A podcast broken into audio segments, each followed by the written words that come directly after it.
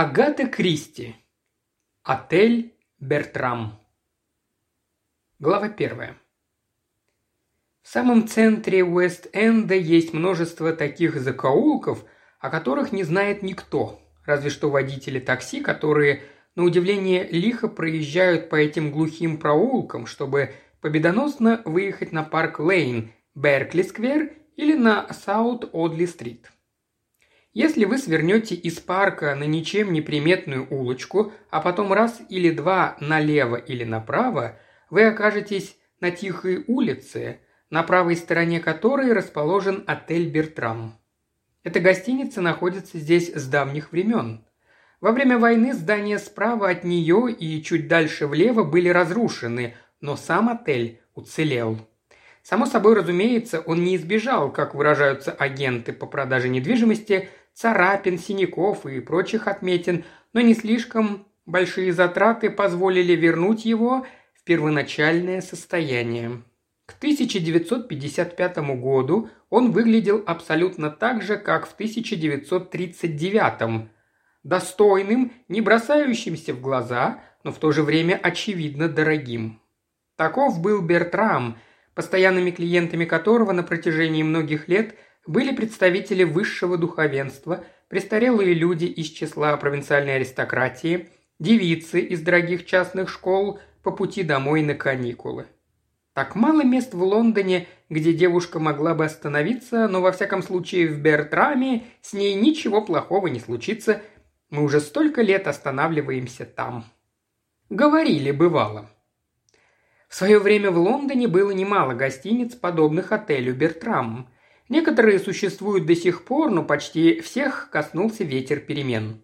Им поневоле пришлось обновиться, чтобы угодить самым разным клиентам. И Бертраму пришлось внедрить некоторые нововведения, но это было сделано так умно, что оставалось незамеченным при первом беглом взгляде. На лестнице, ведущей к большой вращающейся двери, стоит человек, которого вполне можно сходу принять за фельдмаршала, не меньше – Золотой галун и орденские ленточки украшают широкую, мужественную грудь. Манеры – само совершенство. Он заботливо встречает вас, если вы, одолеваемые ревматическим недугом, не без труда выбираетесь из такси или собственного автомобиля, аккуратно провожает по ступеням и ловко придерживает бесшумно открывающуюся дверь. Когда же оказываетесь внутри, то если это ваше первое посещение отеля – вас охватывает чувство, граничащее с тревогой, словно вы попали в давно исчезнувший мир.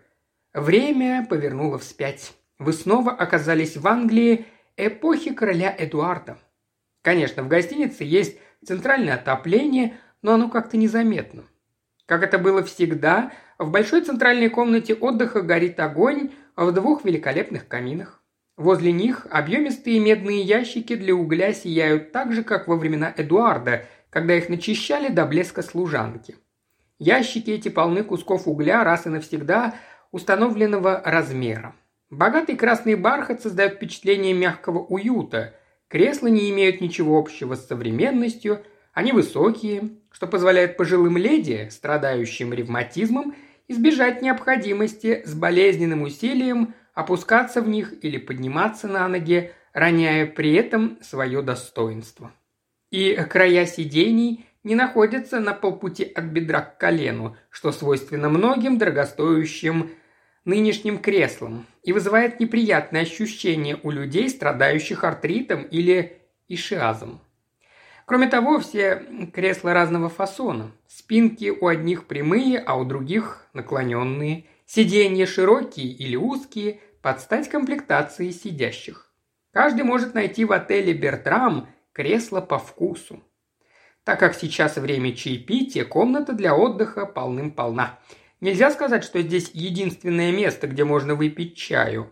Есть гостиная, ситцевая, курительная комната, по некому молчаливому уговору, закрепленная только за джентльменами, которые объемистые кресла обиты отличной кожей, еще две комнаты, отведенные для написания писем, где можно уединиться – с ближайшим другом или приятельницей, уютно посплетничать в спокойном уголке и даже написать письмо, если возникает желание.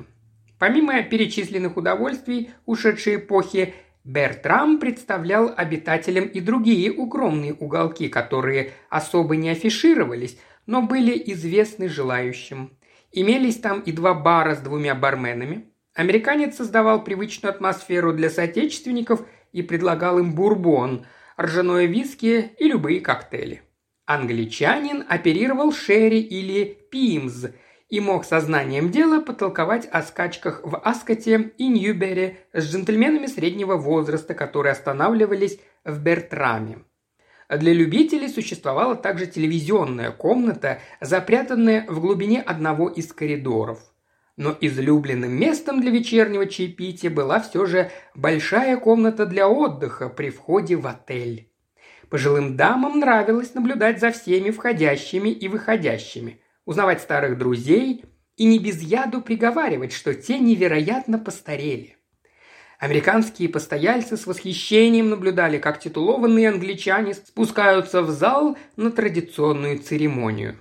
Да, вечернее чаепитие было настоящим событием в жизни отеля «Бертрам». Зрелище поистине великолепное. Ритуалом руководил Генри. Мощная и великолепная фигура, зрелый мужчина за 50, Благодушный и симпатичный, с манерами придворного, какие теперь редко встретишь. Идеальный дворецкий. Стройные юноши выполняли свои обязанности под его неусыпным надзором. Большие серебряные подносы с бортиками и серебряные чайники в георгиевском стиле. Фарфор, если и не настоящий Рокингем или Девенпорт, то во всяком случае очень похожий на них. Особой популярностью пользовались сервизы граф Блайнд – Чай лучше индийский, цейлонский, дарджилинг, лапсанг и так далее. Что же до еды, то вы могли заказать что угодно и получить заказанное. В этот день, 17 ноября, леди Селина Хейзи, 65 лет от роду из Лестершира, с завидным для пожилой дамы аппетитом наслаждалась превосходными оладьями с маслом. Однако она была не настолько поглощена ими, чтобы не вскидывать голову всякий раз, когда внутренняя вращающаяся дверь пропускала вновь прибывшего. Она не применула улыбнуться и кивнуть полковнику Ласкомбу, человеку с военной выправкой и биноклем на шее. Как и подобает властной женщине, она величественным жестом поманила его, и через минуту-другую Ласком подошел к ней. «Привет, Селина. Что привело вас в город?» – поинтересовался он. «Дантист», – ответила дама не совсем внятно из-за кусочка оладьи во рту. А к тому же я подумала, что раз уж выбралась сюда, нужно побывать у этого, как его, на Харли-стрит, по поводу моего артрита. Вы понимаете, о ком я?» Хотя на Харли-стрит было несколько сотен молодых врачей всевозможных специальностей, Ласкомп знал, кого она имеет в виду. «Он вам помогает?» – спросил он. «А мне кажется, он мне помог», – ответила леди Селина не слишком уверенно. «Необыкновенный тип. Схватил меня за шею, когда я этого не ожидала, и свернул, как цыпленку». Она осторожно повернула голову сначала вправо, потом влево. Больно было. Наверное, должно быть больно, но я не успела почувствовать. Она продолжала медленно покачивать головой. Сначала такое ощущение, что все в порядке. Могу посмотреть через правое плечо впервые за много лет». Она продемонстрировала это и вдруг воскликнула. «О, мне кажется, там старушка Джейн Марпл. А я-то думала, она умерла много лет назад. Ей, наверное, уже сто лет». Полковник Ласкомп взглянул в сторону воскресшей Джейн Марпл, но без особого интереса. В Бертраме то и дело появлялись, как он называл про себя их, пушистые старые кошки – Леди Селина продолжала. «Единственное место в Лондоне, где еще можно получить настоящие оладьи. Вы знаете, когда я поехала в прошлом году в Америку, там у них в меню завтрака значились оладьи. Ничего общего с настоящими, что-то вроде кексов с изюмом. К чему называть их оладьями?» Она отправила в рот последний намасленный кусочек и рассеянно оглянулась. Генри материализовался мгновенно. Ни поспешности, ни суеты, возник словно из ниоткуда. «Могу ли я вам предложить что-нибудь еще, миледи? Пирожное?» «Пирожное?» Леди Салина подумала, сомневаясь. У нас сегодня превосходный кекс с тмином, миледи. Настоятельно рекомендую». «Кекс с тмином? Сто лет не пробовала кекс с тмином. Настоящий кекс с тмином?» «О да, миледи, наш повар готовит его по старинному рецепту. Уверен, вам понравится». Генри бросил взгляд на одного из своих подчиненных, и молодой человек тут же исчез, спеша выполнять заказ. «Вы, наверное, были в Ньюбери, Дерек?» «Да, чертовски холодно, и я не стал ждать последних двух заездов. Неудачный день, и эта кобылка у Гарри вообще никудышная». «А вот не думала, что это так. А как насчет Свангильды?» «Пришла четвертый». Ласком встал. «А пойду выясню насчет номера». Он направился через вестибюль к стойке администратора. По пути он приглядывался к столикам и сидящим за ними постояльцам гостиницы. Поразительное множество людей поглощало здесь чай. Совсем как раньше. Чаепитие, как трапеза после войны, как-то вышло из моды. Но только не в Бертраме. И кто они, все эти люди? Два каноника и декан Чизлхэмптона – да, а вот еще в углу пара ног, облаченных в гетры. Не иначе, как епископ. Простых викариев здесь встретишь нечасто. Чтобы позволить себе остановиться в Бертраме, нужно быть, по крайней мере, каноником, подумалось ему. А рядовые служители культа вряд ли могут себе такое позволить, бедняги. И уж раз зашла об этом речь, он удивился, как люди вроде Селины Хейзи могут останавливаться в подобном отеле. У нее найдется разве два пенса в год на милостыню. А тут еще старая леди Берри и миссис Постлсвейт из Сомерсета. И Сибила Кэр, все они бедны, как церковные мыши. Все еще размышляя об этом, он подошел к стойке и был радушно принят мисс Горинж, портье. Мисс Горинж была старым другом. Она знала всех клиентов и никогда не забывала ни одного лица – Одета она была старомодно, но выглядела вполне респектабельно. Завитые желтоватые волосы наводили на мысль о старинных щипцах для завивки. Черное шелковое платье, высокая грудь, на которой покоились огромный золотой медальон и брошь с камеей. «Номер 14», — сказала мисс Горинж. «Мне кажется, что в прошлый раз у вас был четырнадцатый номер, полковник Ласкомп, и он вам понравился. Там тихо». Как это вам удается все запомнить? Не могу себе даже представить, мисс Горнш. Мы хотим, чтобы нашим старым друзьям было удобно. Пребывание здесь навевает далекие воспоминания. Кажется, ничто не изменилось. Он замолчал, увидев, что из рабочего кабинета своего святилища вышел его приветствовать мистер Хамфрис. Непосвященные часто принимали мистера Хамфриса за самого мистера Бертрама. Кто на самом деле этот мистер Бертрам и был ли на свете такой вообще, терялось во мраке времен. Отель существовал примерно с 1840 года, но никто не занимался изучением его истории.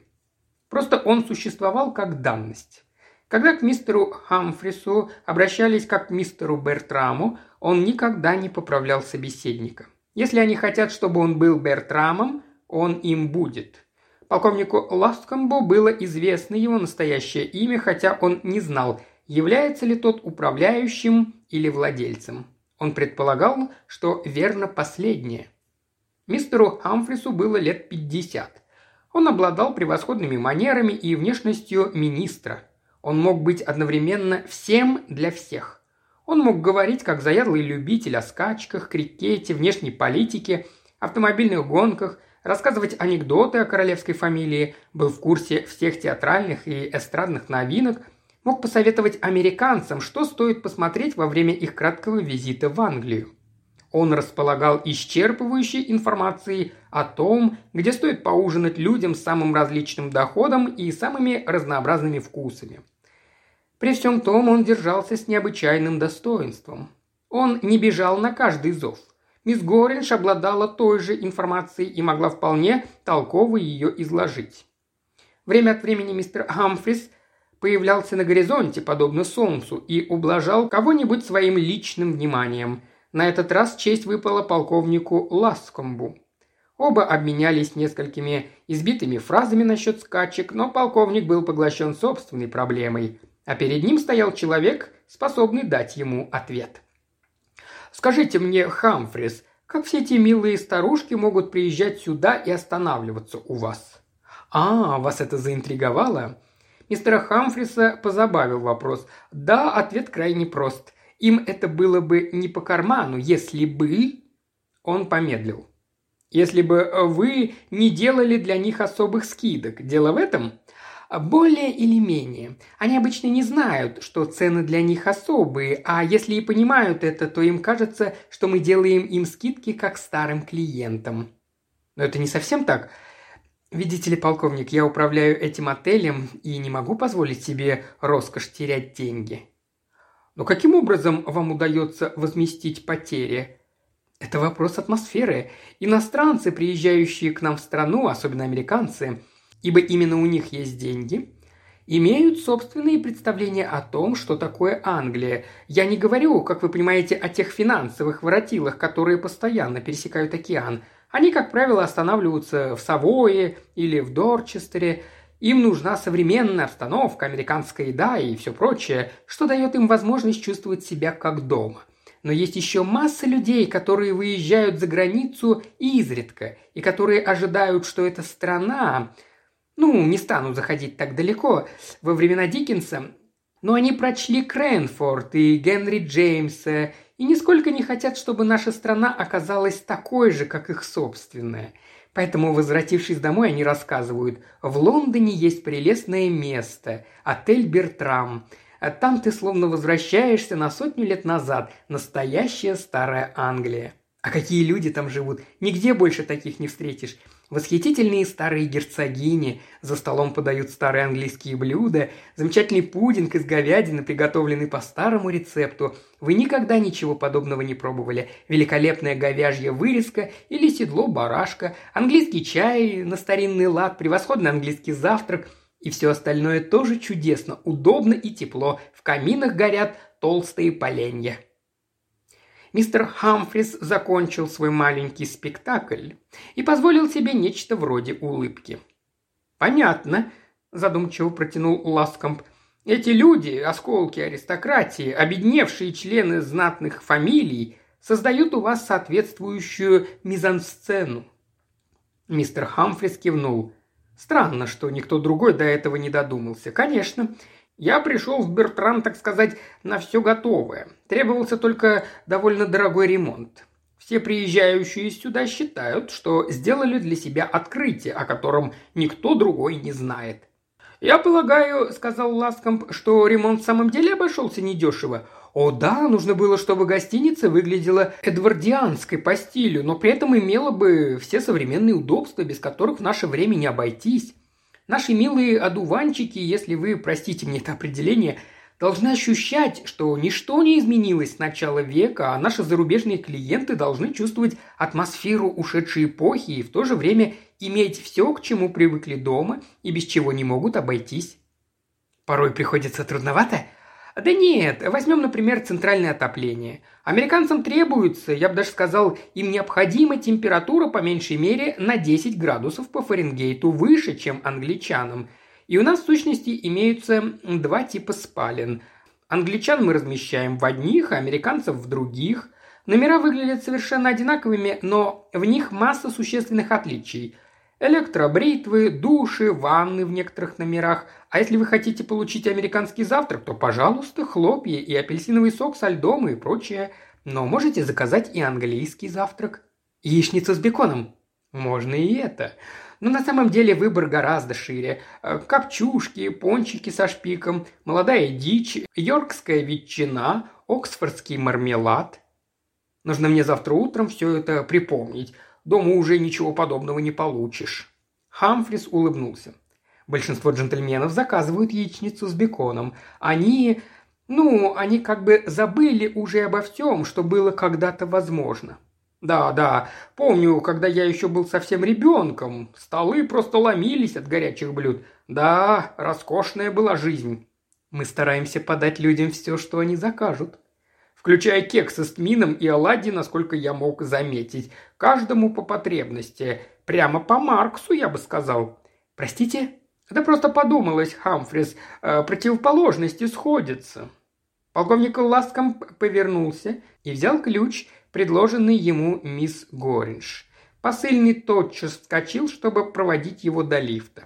Он заметил, проходя мимо, что Селина Хейзи сидит уже со своей подругой, какой-то там Джейн. Глава вторая. «Не сомневаюсь, что ты все еще живешь в своей милой Сент-Мэри-Мид», – спрашивала леди Селина. «Такая славная, неиспорченная деревушка. Часто о ней вспоминаю. Там все по-прежнему, все без изменений». «Пожалуй, нет», Мисс Марпл задумалась о некоторых странах жизни своего поселка. Новое строительство, пристройки к ратуше, изменившийся облик главной улицы с ее современными витринами. Она вздохнула. «Приходится мириться с переменами, что поделаешь». «Прогресс!» – неопределенно отозвалась леди Селина. «Хотя мне часто кажется, что это никакой не прогресс. Вся эта современная сантехника – всевозможных цветов и, как это там это называется, выделки. Но разве хоть одно из этих приспособлений срабатывает как следует? Не знаешь, не то тянуть, не то нажимать. Каждый раз, когда приезжаешь к друзьям, в уборной обязательно висит надпись типа «Резко нажми и отпусти», «Дерни влево», «Отпусти быстро». В старые времена нужно было просто потянуть ручку в любую сторону, и сразу лились целые потоки воды.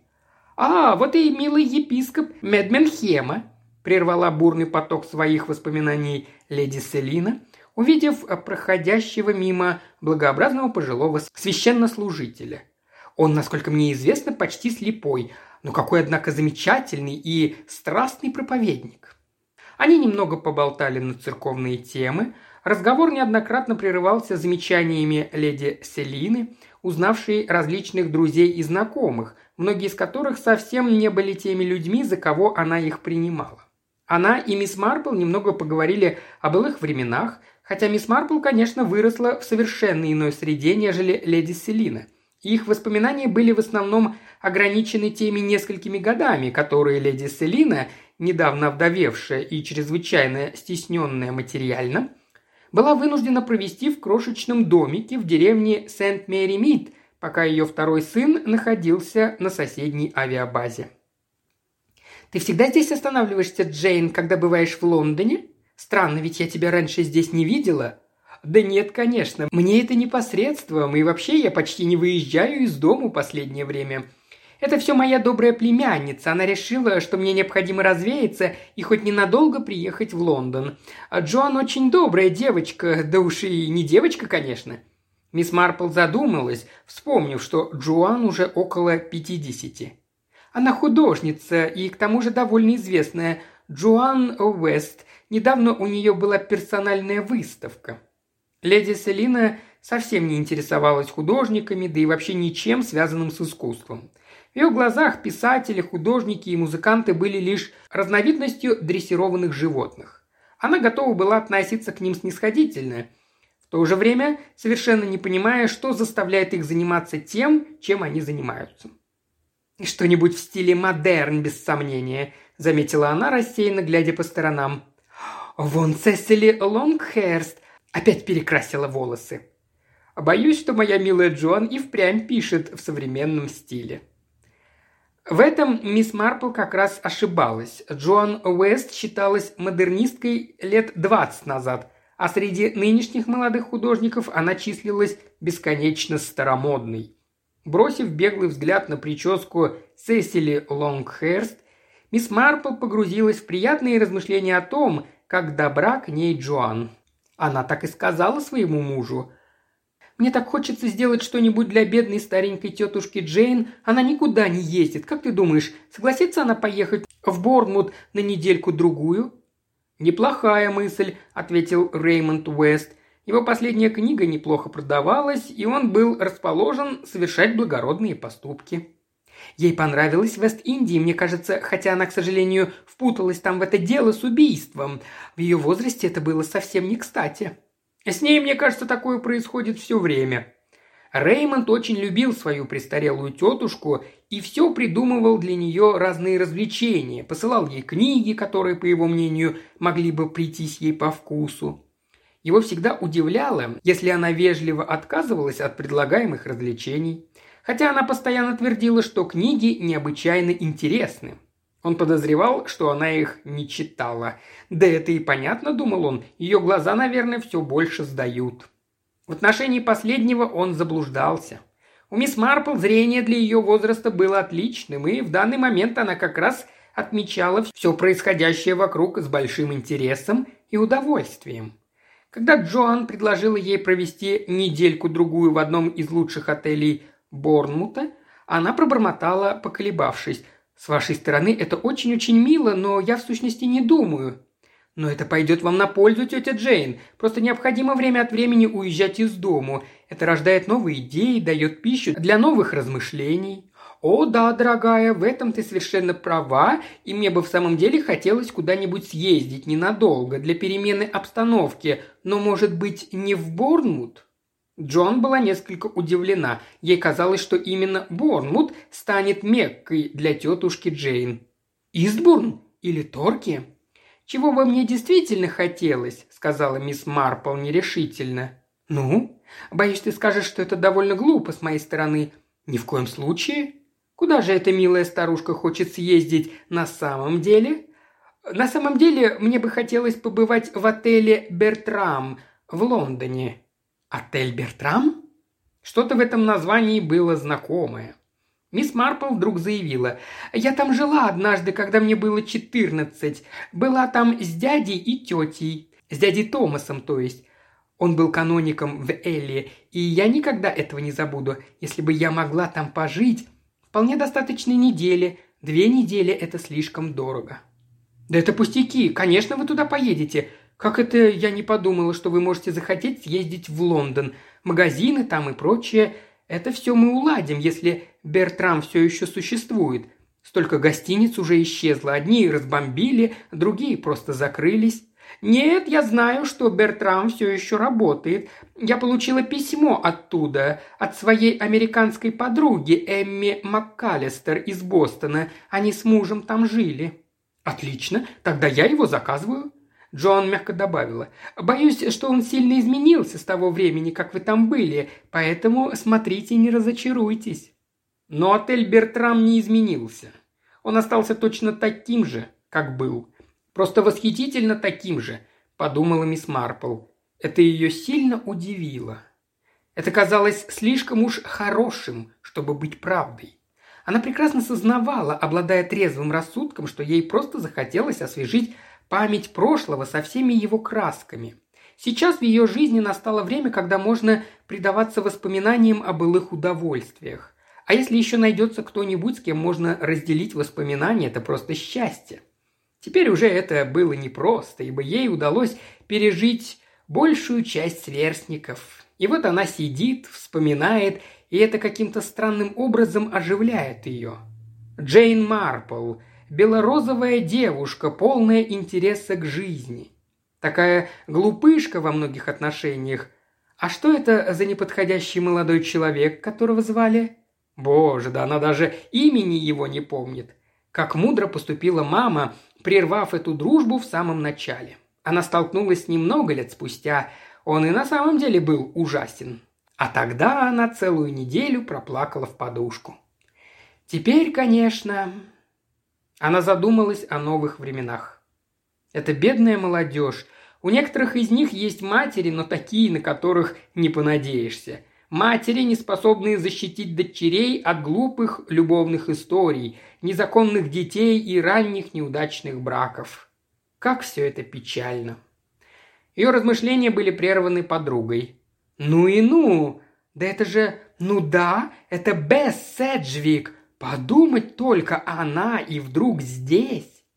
Мисс Марпл слушала комментарии леди Селины по поводу происходящего вокруг в полуха.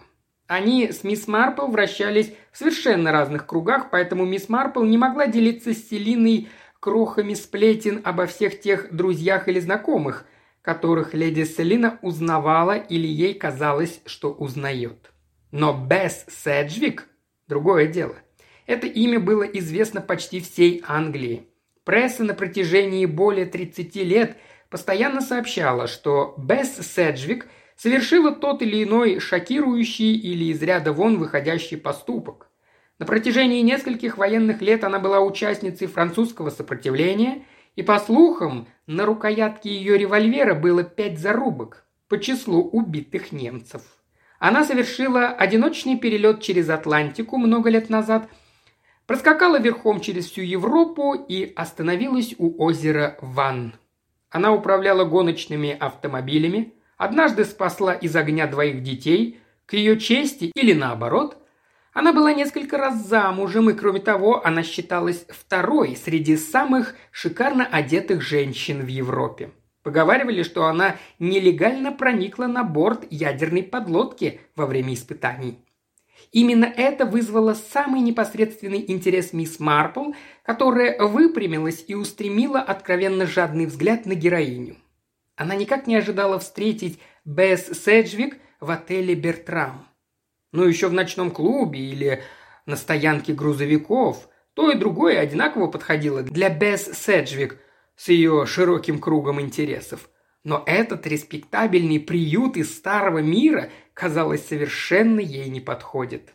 Тем не менее, она была здесь. В этом не было ни малейшего сомнения. И месяца не прошло, чтобы ее лицо не появилось на страницах модных журналов или газет. И вот она собственной персоной нетерпеливо курит сигарету и с удивлением смотрит на огромный поднос с явствами, как будто ничего подобного не видела. Она заказала, Мисс Марпл слегка прищурилась и вгляделась внимательнее, так как сидела далековато. «Да, пончики. Очень интересно». Пока она смотрела, Бесс Седжвик загасила сигарету в блюдце, взяла с подноса пончик и откусила здоровенный кусок. Ярко-красный, настоящий земляничный джем брызнул на подбородок.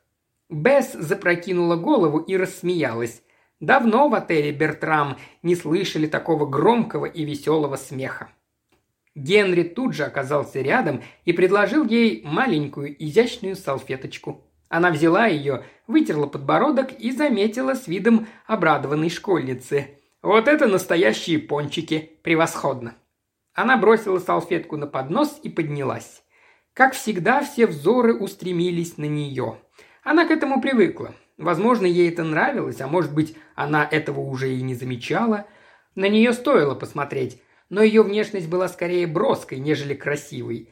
Гладкие платиновые волосы чрезвычайно светлого оттенка падали на плечи. Лицо и голова были превосходно вылеплены, нос с легкой горбинкой, глубоко посаженные глаза настоящего серого цвета. У нее был широкий рот прирожденной комедиантки. Платье настолько простого покроя, что вызывало недоумение у большинства мужчин. Оно было похоже на мешок, не имело ни украшений, ни видимых швов или застежек. Но женщины в таких вещах разбираются. Даже милые старые провинциалки в отеле «Бертрам» знали, что стоит этот мешок целое состояние. Уверенно шагая по залу в сторону лифта, Бесс прошла совсем близко от стола мисс Марпл и леди Селины и кивнула последней. «Привет, леди Селина! Не видела вас с того дня у крафтов, как борзые!» «Чем это вы здесь занимаетесь, Бесс?» «Я здесь живу, только что приехала на машине из Лэнс-Энда. Четыре или три четверти часа. Неплохо, а?» «Вы когда-нибудь угробите себя или кого-нибудь еще?» «Не дай бог!» «Но почему вы именно здесь остановились?» Бесс Седжвик быстро оглянулась. Казалось, она обдумывала, что ответить потом, нашла и усмехнулась иронически. Мне просто посоветовали попробовать. И, думаю, оказались правы. Я только что съела превосходный пончик. Дорогая моя, у них и оладушки настоящие. Оладушки! Протянула леди Седжвик задумчиво. Да, казалось, она признала, что даже такое возможно. Оладушки! Она кивнула и направилась к лифту.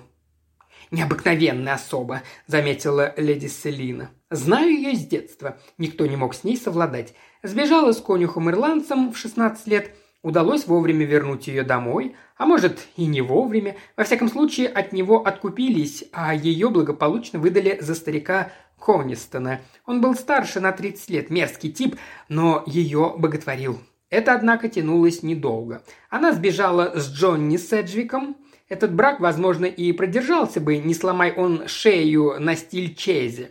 Потом она вышла за Риджуэ Беккера, американца, владельца яхты. Через три года он с ней развелся, и, как я слышала, она связалась с каким-то гонщиком, вроде бы поляком. Не знаю даже, замужем она сейчас или нет. После развода с американцем она снова стала называться Седжвик. Вообще она водится с такими людьми. Говорят, она и наркотиками балуется. Не знаю, не знаю. Интересно, счастлива ли она? Леди Селина, которая вполне очевидно никогда не задумывалась над подобными вещами, казалась огорошенной. «Думаю, у нее куча денег», — сказала она не очень уверенно. «Алименты и все прочее. Короче, не это главное». «Нет, конечно». «Но за ней всегда таскается какой-нибудь мужчина. Или даже несколько». «Да. Разумеется, когда женщина достигает определенного возраста, ей только это и нужно. Но как-то...» Леди Селина умолкла. «Нет», — сказал мисс Марпл, — «я тоже так не думаю». Наверное, нашлись бы люди, у которых подобное высказывание старомодной пожилой дамы, вряд ли авторитетного судьи по вопросам нимфомании, вызвало бы улыбку. Да мисс Марпл и не выразилась бы слишком прямо, она бы сказала, она всегда слишком любила мужчин. Но леди Селина восприняла ее слова как подтверждение собственных. В ее жизни было много мужчин, заметила она. О, да, но я бы сказала, уж не знаю, как вы, что для нее мужчины приключение, а не потребность. Разве какая-нибудь женщина, подумала мисс Марпл, приехала бы в отель Бертрам на свидание с мужчиной? Бертрам совсем не подходит для этого. Хотя, возможно, для человека вроде Бесс Седжвик это и может служить причиной выбора. Она вздохнула, подняла глаза на красивые старинные часы, которые так славно тикали в углу, и с осторожностью ревматика встала на ноги. Она медленно направилась к лифту, леди Селина огляделась вокруг, и взгляд ее наткнулся на молодого джентльмена с военной выправкой, который читал «Спектейтор». «Как приятно снова видеть вас. Э, генерал Арлингтон?» Но пожилой джентльмен с наивозможной деликатностью отказался от звания генерала Арлингтона. Леди Селина извинилась, но не слишком смутилась при этом. В ней близорукость сочетались с оптимизмом. А так как ее главным удовольствием было встречать старых друзей и знакомых, она постоянно совершала подобные ошибки. Ошибались и многие другие, тем более, что свет был мягко приглушен и скрадывался абажурами. Никто не обижался, и вообще казалось, что все получают здесь только радость. Мисс Марпл улыбнулась про себя, ожидая лифт. Так похоже на Селину. Это ее вечная уверенность, что она всех знает. Ей за Селиной не угнаться. Единственным ее достижением в этой области был красавец-епископ Уэстчестера, которого она назвала с нежностью «Милый Робби», и который с такой же нежностью приветствовал ее, вспоминая, как ребенком в доме пастора в Темпшире он упрашивал «Будь крокодилом, пожалуйста, тетушка Джейн, будь крокодилом и съешь меня». Лифт спустился, и человек средних лет в униформе распахнул дверь. К вящему удивлению мисс Марпл, его пассажиром оказалась Бесс Седжвик, которая поднималась наверх всего минуту назад. Внезапно Бесс Седжвик застыла на месте, балансируя на одной ноге. И мисс Марпл, готовая шагнуть в лифт, тоже остановилась. Бесс так пристально смотрела через ее плечо, что старушка оглянулась. Швейцар только что открыл дверь и пропустил в вестибюль двух женщин, суетливую особу средних лет в нелепой лиловой шляпе с цветами и высокую, просто, но изысканно одетую девушку лет 17 или 18 с длинными и прямыми льняными волосами.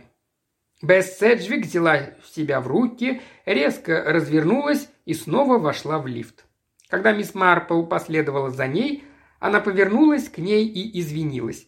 «Простите, я едва не толкнула вас». Голос у нее был приятно дружелюбный. Я вдруг вспомнила, что кое-что оставила. «Второй этаж?» – спросил лифтер. Мисс Марпл улыбнулась и кивнула, принимая извинения. Она вышла из лифта и медленно направилась к своему номеру, не без удовольствия перебирая в голове разные незначительные проблемы, как она часто делала. Например, думала о том, что леди Седжвик сказала неправду. Она ведь только что поднималась в номер и, вероятно, там и вспомнила о забытой вещи, если такая вещь существовала, за которой и спустилась. А может, она спускалась, чтобы встретиться с кем-то или кого-то поискать? Но если так, почему ее встревожило увиденное, когда дверь лифта открылась? Почему это заставило ее тут же повернуть обратно и войти в лифт, чтобы не встретиться с тем, кого она увидела? Очевидно, дело в двух вновь прибывших женщинах, пожилой и совсем юной. Мать и дочь? Нет, подумала мисс Марпл, не мать и дочь. К счастью, даже в Бертраме, подумала мисс Марпл, может произойти нечто интересное. Уважаемый слушатель, ты прослушал ознакомительный фрагмент аудиокниги. Желаешь продолжить слушать аудиокнигу? Тогда подписывайся на канал Ильи Кривошеева на Бусте. Ссылка на канал в описании.